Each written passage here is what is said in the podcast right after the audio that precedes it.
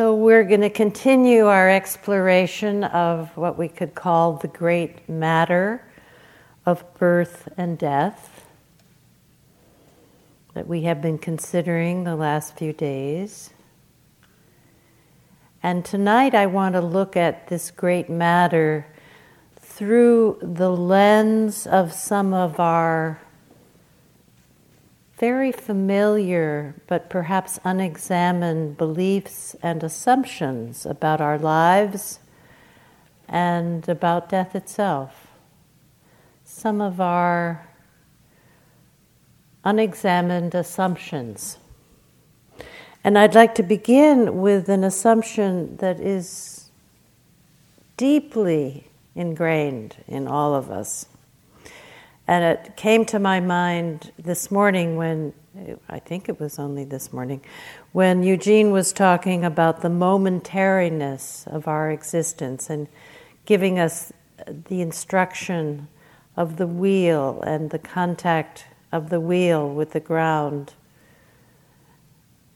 And that teaching of the momentariness of our existence, that there is actually in reality a radical discontinuity moment to moment. We don't ordinarily see it or realize it because we because of this unexamined assumption that I want to look at with you. We wallpaper over it with a deeply ingrained assumption of continuity. We assume moment to moment, day to day, week to week, year to year, that we will, our lives will continue. It's almost like, duh, well, yeah. you know, we just so deeply assume that. We assume continuity of existence. Right now, we are making plans based on an assumption that we will be alive tomorrow. That we will be here and that we will be leaving Spirit Rock and we will be going back into the life that we have known and that we will continue. This is what we know and we assume it will continue.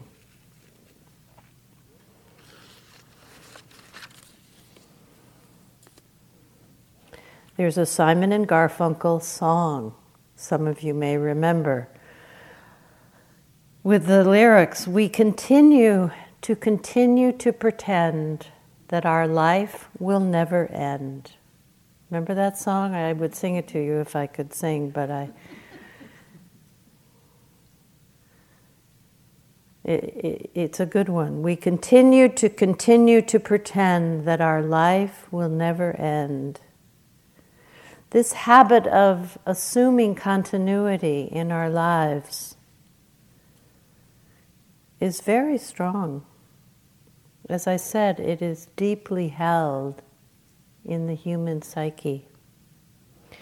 Even when someone is actively dying, like the man in hospice who two days before his death was making plans about what he would do when he got off the morphine and went home.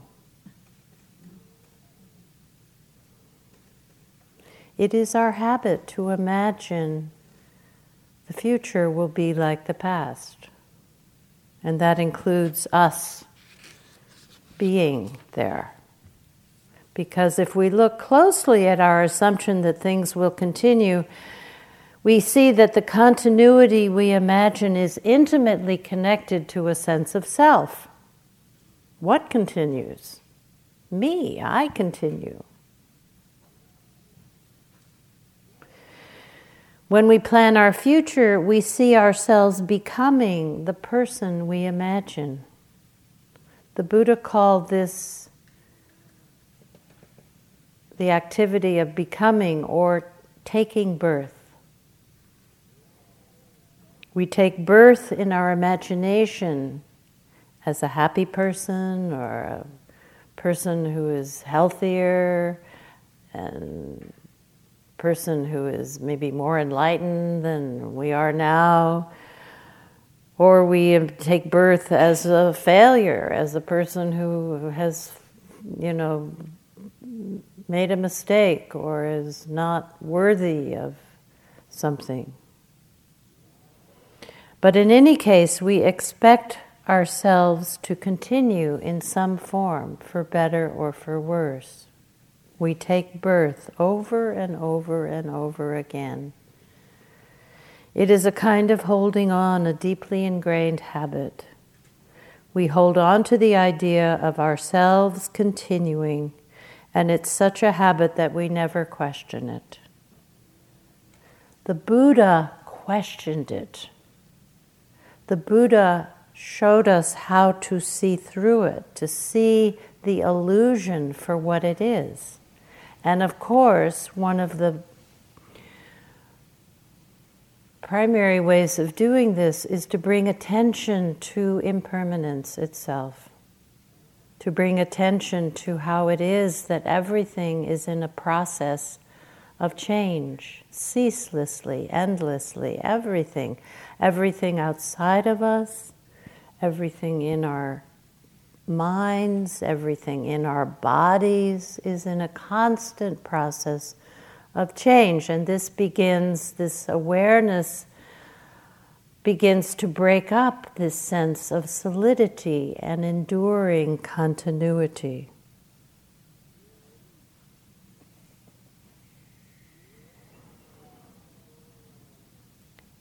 Now, this is not to say that we shouldn't plan or that we won't continue in the ways that we have imagined. But our mistake is in the assumption that we will. Yes, we have to make plans. Yes, we have to act as if in some ways. But to make the assumption and to be shocked when the assumption is proved wrong is where we are mistaken. The truth is what? The truth is we don't know the future. We can't know the future. The only time we can know is in this momentary present.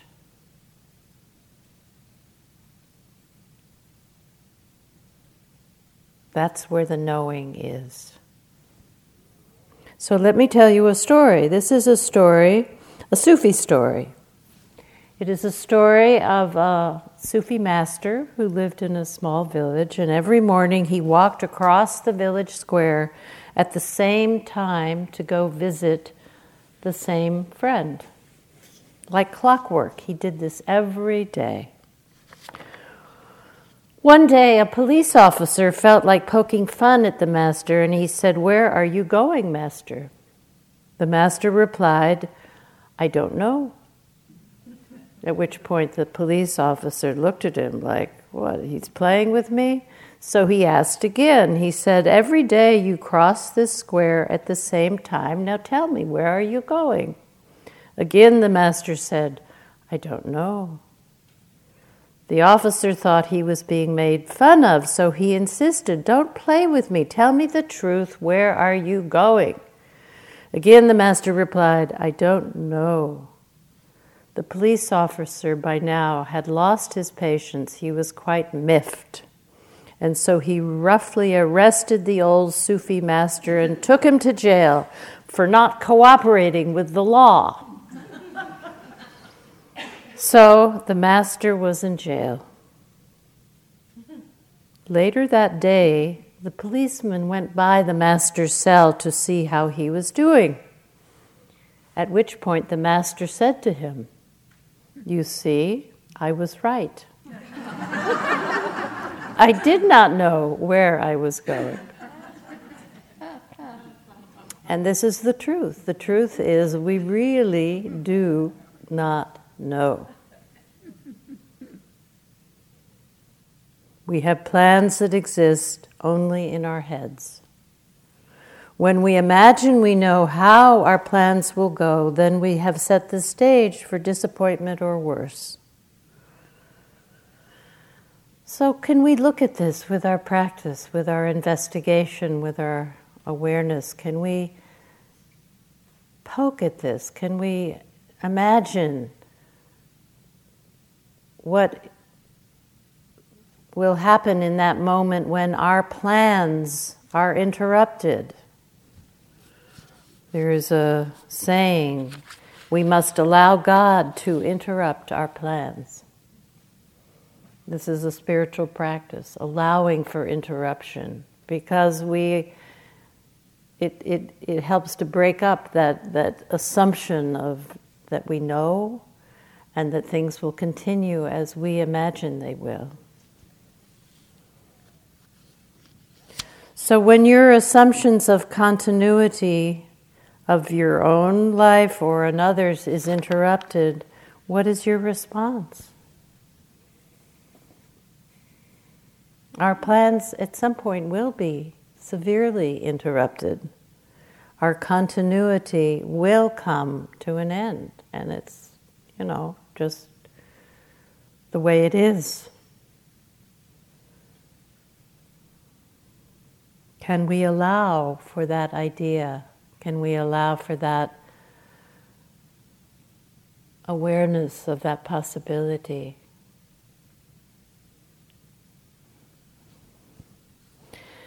So, the assumption of continuity is something that we can bring some attention to. Now, I'd like to shift our focus to some of our assumptions and ideas and beliefs about death itself, some of our attitudes towards death and dying. Of course, we are mostly here in this room members of Western culture. Maybe we have our family of origin is not white European, or our culture that we grew up in is perhaps not Western culture. Perhaps our early experiences of death or our philosophical or scientific training has given us a view of death or an attitude about death.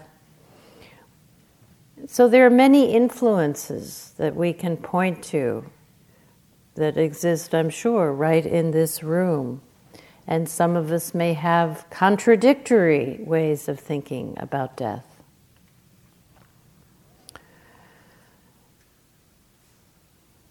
But I'd like to give a, a kind of um, overview of some different attitudes and beliefs about death and dying that we may recognize as being present in our dominantly European Christian culture.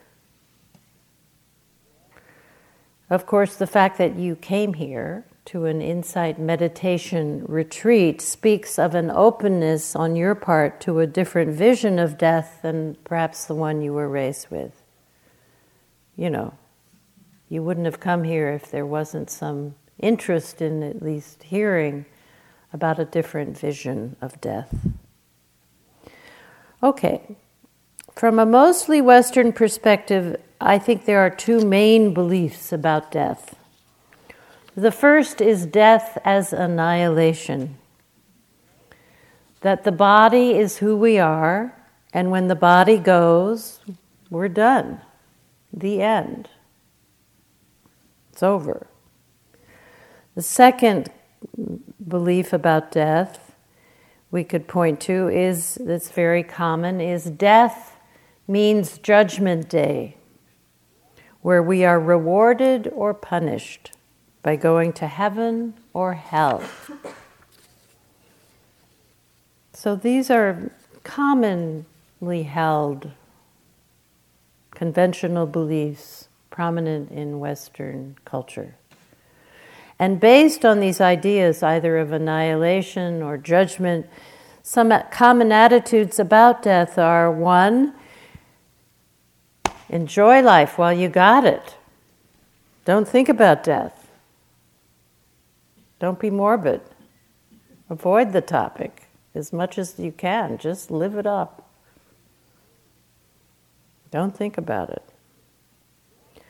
Another very common attitude about death is that death is the enemy and it must be fought.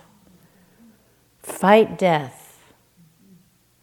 Dylan Thomas, do not go gentle into that good night. Old age should burn and rave at close of day. Rage, rage against the dying of the light. You know, that's,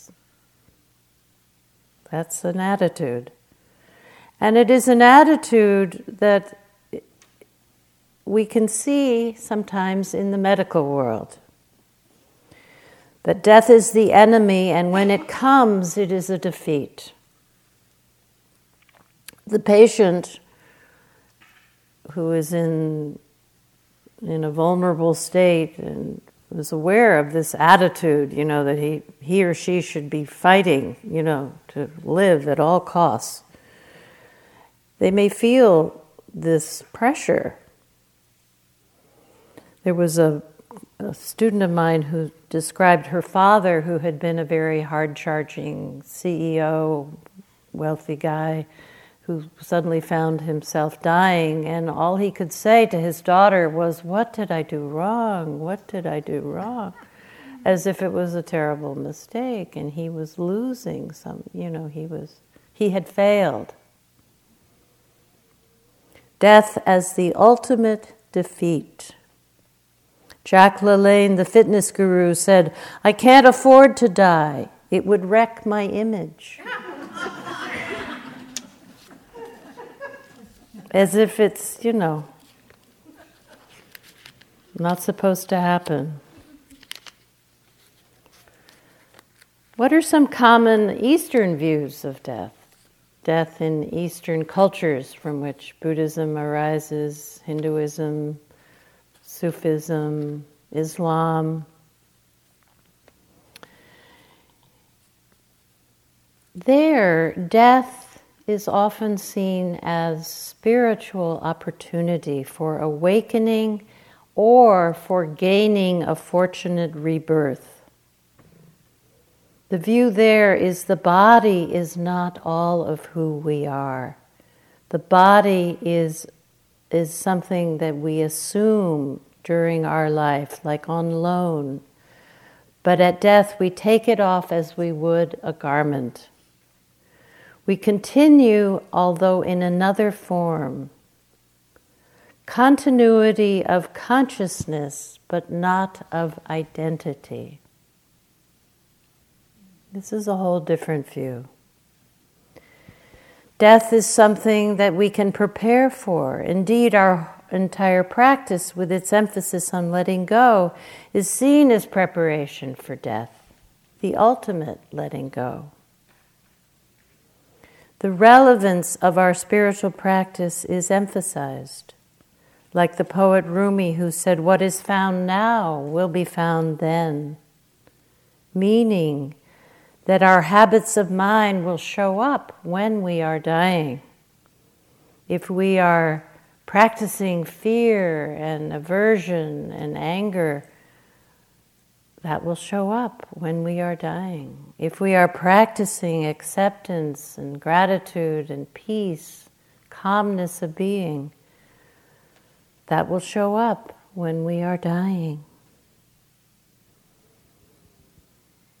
And the other side of this is that when, by contemplating death, which is, is recommended in many Eastern spiritual traditions, remembering death, contemplating death, bringing it close to your awareness in a, in a regular way, it awakens us to what is most precious in life itself.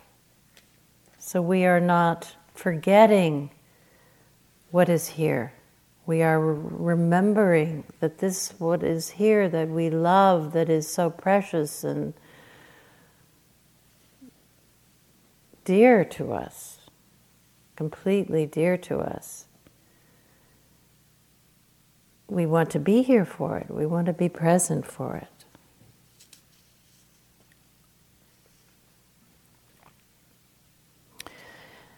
Another uh, view of death in Buddhism is that death doesn't exist in the way that we tend to think about it.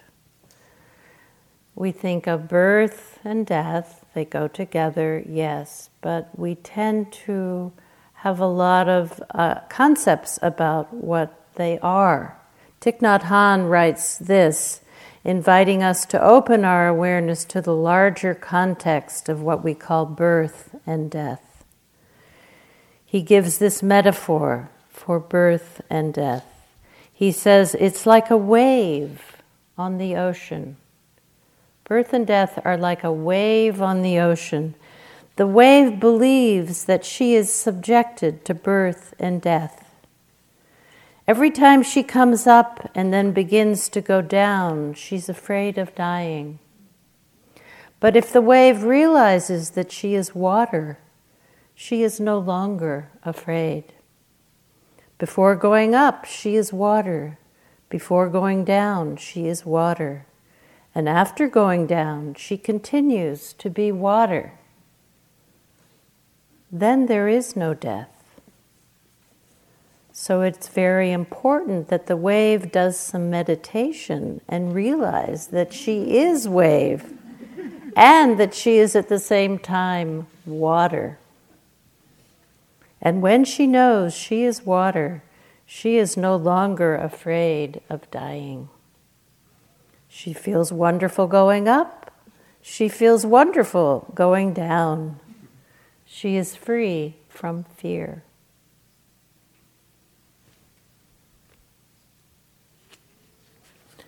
He continues When we know that birth and death are together always, we are no longer afraid of dying. They cannot be separated.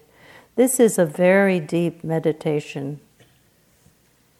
You have to observe life throughout your days, so you see birth and death inter are in everything in trees and animals and weather and matter and energy. Scientists have pronounced that there is no birth and no death, there is only transformation.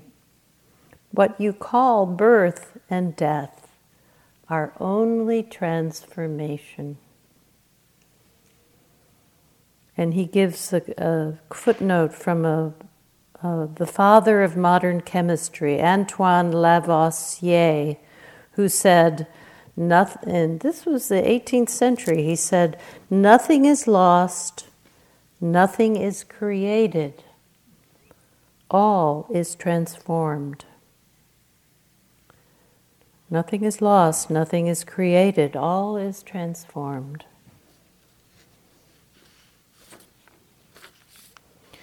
So, in very broad brushstrokes, these are some of the more well known beliefs about death in the Western and Eastern religious traditions.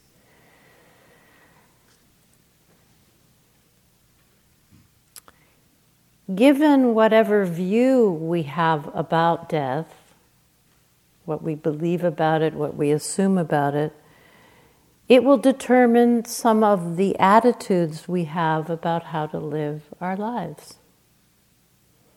A belief that death means annihilation might make us feel our morality is of no consequence, that we can get away with whatever we do here because it's all going to be over and, you know, the, who cares?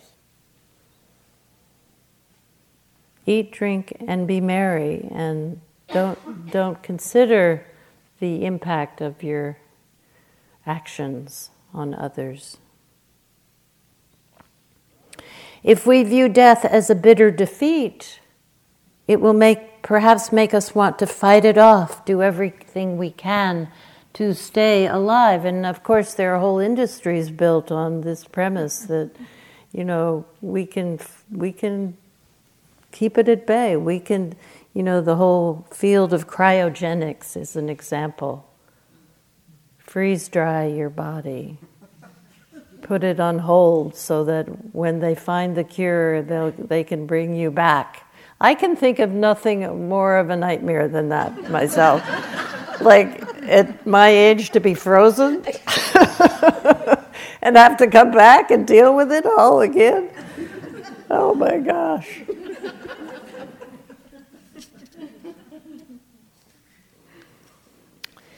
If we see death as a mysterious, transformative process which illuminates a spiritual dimension and gives us a glorious opportunity for further awakening, we will see our life and our practice as preparation.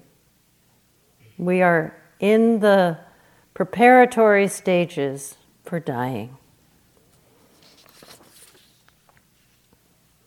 Because many of us have been exposed to both Western and Eastern perspectives, we may feel quite confused by all these different ideas and at a loss to know what to think about death. And you know that's okay because the truth is we nobody knows what really happens. The dead don't come back and tell us. We've never been dead yet, so how can we know? We can't. So here are some ideas about death from a variety of people. People have wondered about death through the ages, you know, over and over. So here's some wonderings. This is from uh, contemporary author David Searles. He said, Seeing death as the end of life is like seeing the horizon as the end of the ocean. Yeah, it's a hum, isn't it? Here's, here's something about death. I won't tell you who wrote it, and just see if you can guess. Let us deprive death of its strangeness. Let us frequent it. Let us get used to it. Let us have nothing more often in mind than death. We do not know where death awaits us, so let us wait for it everywhere. To practice death is to practice freedom. Who do you think said that? Any ideas? Huh? The Buddha. Yeah, that would be a. What else? Who else? You're going to be surprised. I was surprised. It does sound kind of Buddhist, but who? Huh?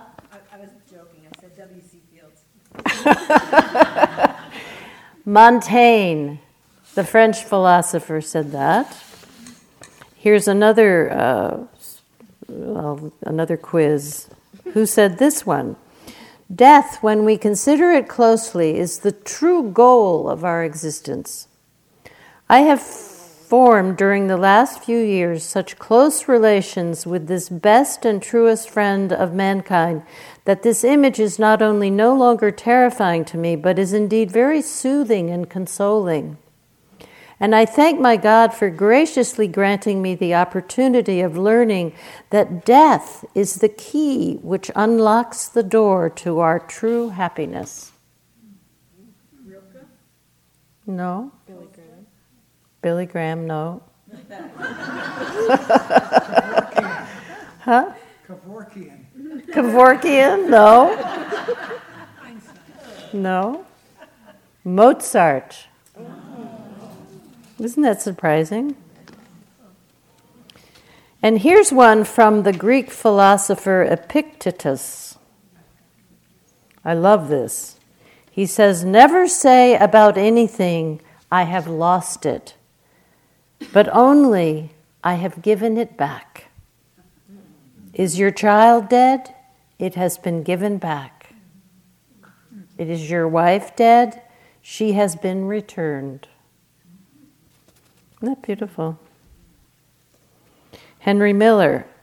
Of course you don't die. Nobody dies. Death doesn't exist. You only reach a new level of vision, a new realm of consciousness, a new unknown world.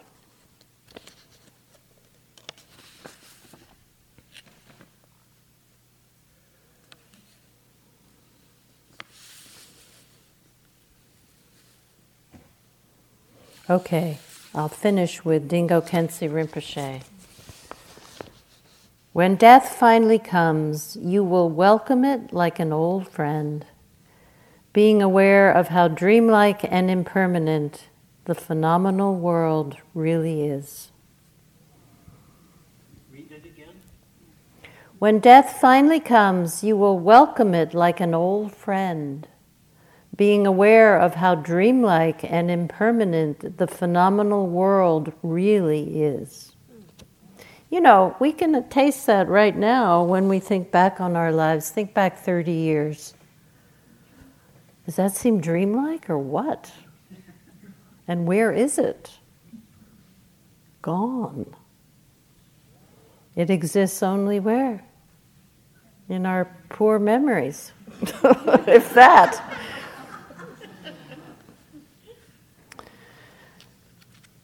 So we have a lot of input about death. We have a lot of ideas about death. We have a lot of attitudes about death. What are we going to be informed by? For those of us who practice Dharma, it is here that we look for our understanding of what this, what, what is it that we're talking about as death. And that's not a bad place to look because it's based in our own deep exploration of mind and body, of consciousness, of awareness, of what is here, what is real, what is true in our experience.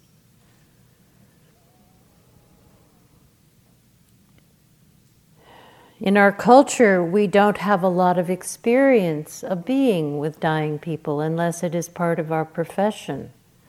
Most of us you have to like look around to even find a dying person to be with. We may live a long time before we have occasion to be with someone who is dying. When we do appear at someone's bedside who's dying, we may feel unprepared, perhaps anxious to do the right thing, but not sure what that would be. Should we act as if the person isn't really dying but will soon get well? Is that what we should do? Is this our notion that being positive and cheerful is what is needed? Should we encourage the person to keep up the good fight? Something like that? Is it bad manners to acknowledge when somebody is actively dying? If say, you're at the bedside and the whole family is like in complete denial, you know, what do you do? Is it better to demonstrate how much you care by openly grieving with the person or pleading with them not to die? What is it that we, we can offer really? And the medical system, you know, doesn't really support uh, our perhaps our concern for the inner experience of dying or the existential meaning of death. The medical fo- focus, and you know, in some ways rightly so, has been on caring for the body and restoring it to health. But in the Buddhist tradition, the focus is on the transformation of consciousness in the process of dying and at the moment of death. And so the focus is not so much on preserving the body as it is on helping the person be in a state of mind that is conducive to furthering their, their transformation.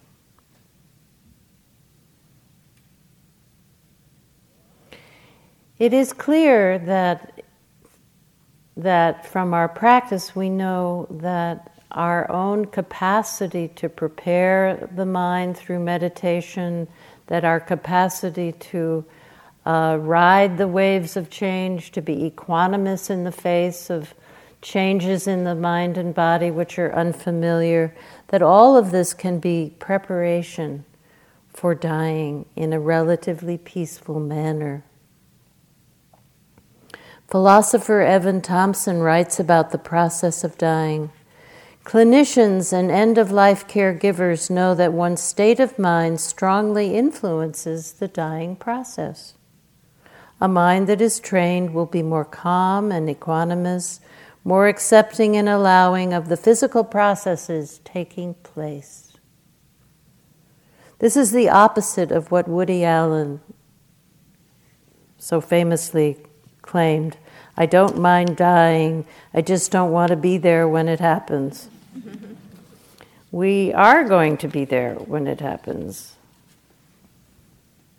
We are going to be there when it happens, unless we're knocked unconscious or perhaps drugged up or something. Why not prepare the mind, become somewhat familiar with the territory of change and impermanence and no self? So, I'd like to share with you what the Buddha uh, experienced at the age of 80. He wasn't quite dying yet, but he was feeling the infirmity of his body. My glasses. Thank you. I don't know if these will work, but no, no. Thank you, Bonnie. I had my glasses, but anyway. Okay. He said to Ananda, his, attend- his attendant, this was when he was 80 years old. I am old now, Ananda, and aged. My years have turned 80. Just as an old cart is kept going with the help of bamboo strips, it seems to me as if the Tathagata's body is kept going with the help of bamboo strips. the only time the Tathagata's body feels at ease is when, not attending to any theme at all, he enters and remains in the themeless concentration of awareness. Therefore, each of you should remain. Remain with the Dharma as an island, the Dharma as your refuge, without anything else as a refuge. And how does a monk remain with the Dharma as an island, the Dharma as a refuge, without anything else as a refuge? A monk remains focused on the body, on the feelings, on the mind states, on the mental qualities. In other words, the four foundations of mindfulness, which we have been practicing somewhat on this retreat. Putting aside greed and distress with reference to the world, this is how a monk remains with the Dharma as an island, with the Dharma as his refuge, without anything else as a refuge. And then he goes on to recommend the same to all of his followers. The body will die. We can agree on that.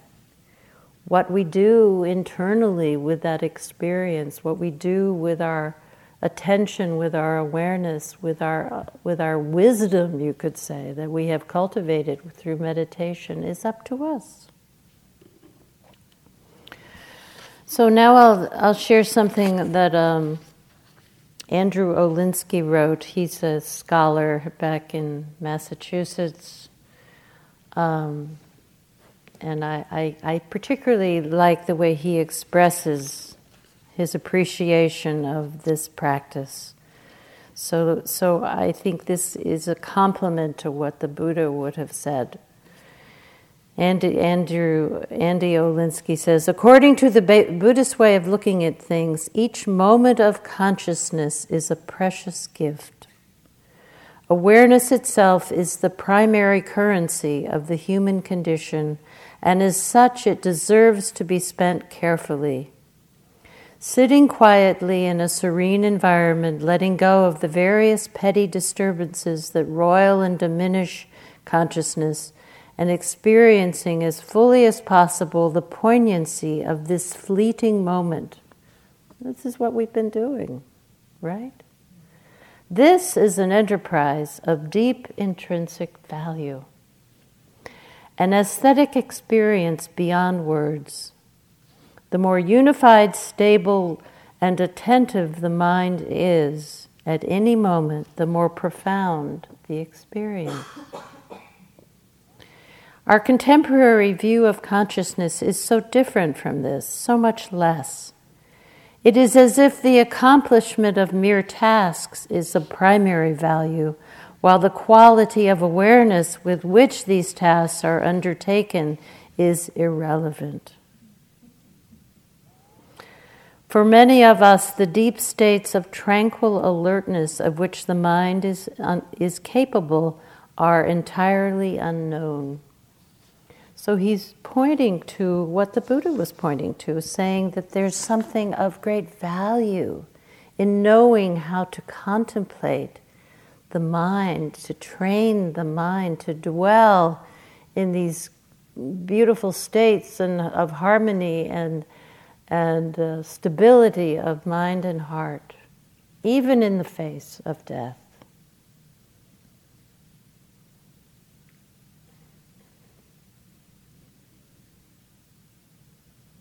This is what we have to work with as we approach this, these end years of life. Of course, some of us here in this room may live another 30 years, 20 years, maybe longer. We don't know. And there is this sense of how are we? And that's why we, we chose that repeating question for the inquiry today. You know, what matters to you now, knowing that life is going to end?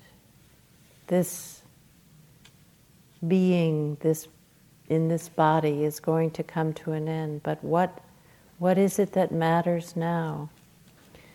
The two things that we could say quite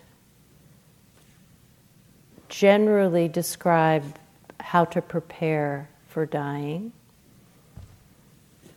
that come out of our meditation practice. The first is living a good, virtuous life. Living with virtue, living as much as possible without harming yourself or without harming others. This is such an important and beautiful way to prepare because why? Likelihood is of dying, coming to death without regret, without remorse without guilt, without shame. So there is this task at the end of life of completing, of making amends perhaps. So living a good life is one of the best, very best ways of preparing ourselves for death. The other is learning, and this is lifetime learning learning how to let go. We do that in our practice every time we come back. Every time we, you know, from the very beginning, you sit down on your cushion, you're told to return your attention to the present experience, whether it's the breath or the body or whatever your anchor is, bringing your attention back here, coming back here over and over and over again. That is the beginning of learning to let go. And it cannot be learned enough, it seems. But the more we do it, the more we see the uh, benefits that actually letting go leads quite profoundly and directly to the end of suffering. So I'd like to close with a poem about letting go, written by Reverend Safire Rose. It's called She Let Go. She let go. Without a thought or a word, she let go. She let go of the fear. She let go of the judgments. She let go of the confluence of opinions swarming around her head. She let go of the committee of indecision within her. She let go of all the right reasons. Wholly and completely, without hesitation or worry, she just let go. She didn't ask anyone for advice. She didn't read a book on how to let go. She didn't search the scriptures. She just let go. She let go of all of the memories that held her back. She let go of all of the anxiety that kept her from moving forward. She let go of the planning and all of the calculations about how to do it just right. She didn't promise to let go. She didn't journal about it. She didn't write the projected date in her daytimer. She made no public announcement, put no ad in the paper. She didn't post it on her Facebook page. She didn't check the weather report or read her daily horoscope. She just let go. She didn't analyze whether she should let go. She didn't call her friends to discuss the matter. She didn't do a five step spiritual mind treatment. She didn't call the prayer line. She didn't utter one word. She just let go.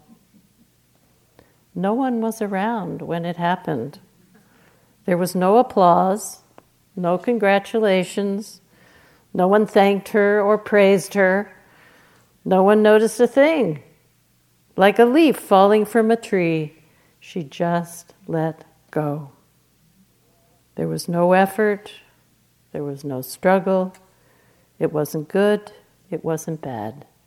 It was what it was, and it is just that.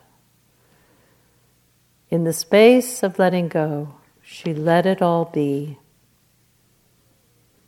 A small smile came over her face. A light breeze blew through her. The sun and the moon continued to shine. So let's sit together.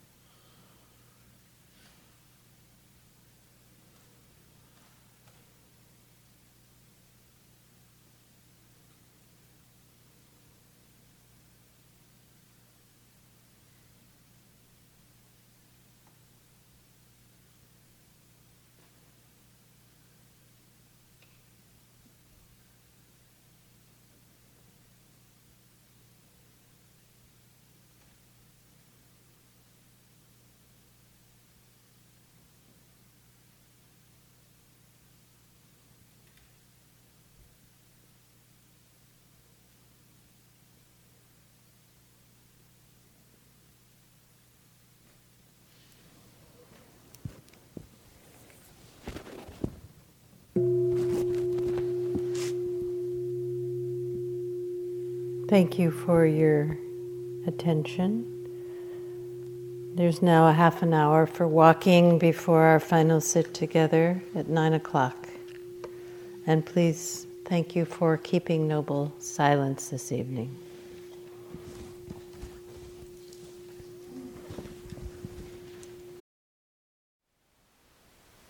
Thank you for listening.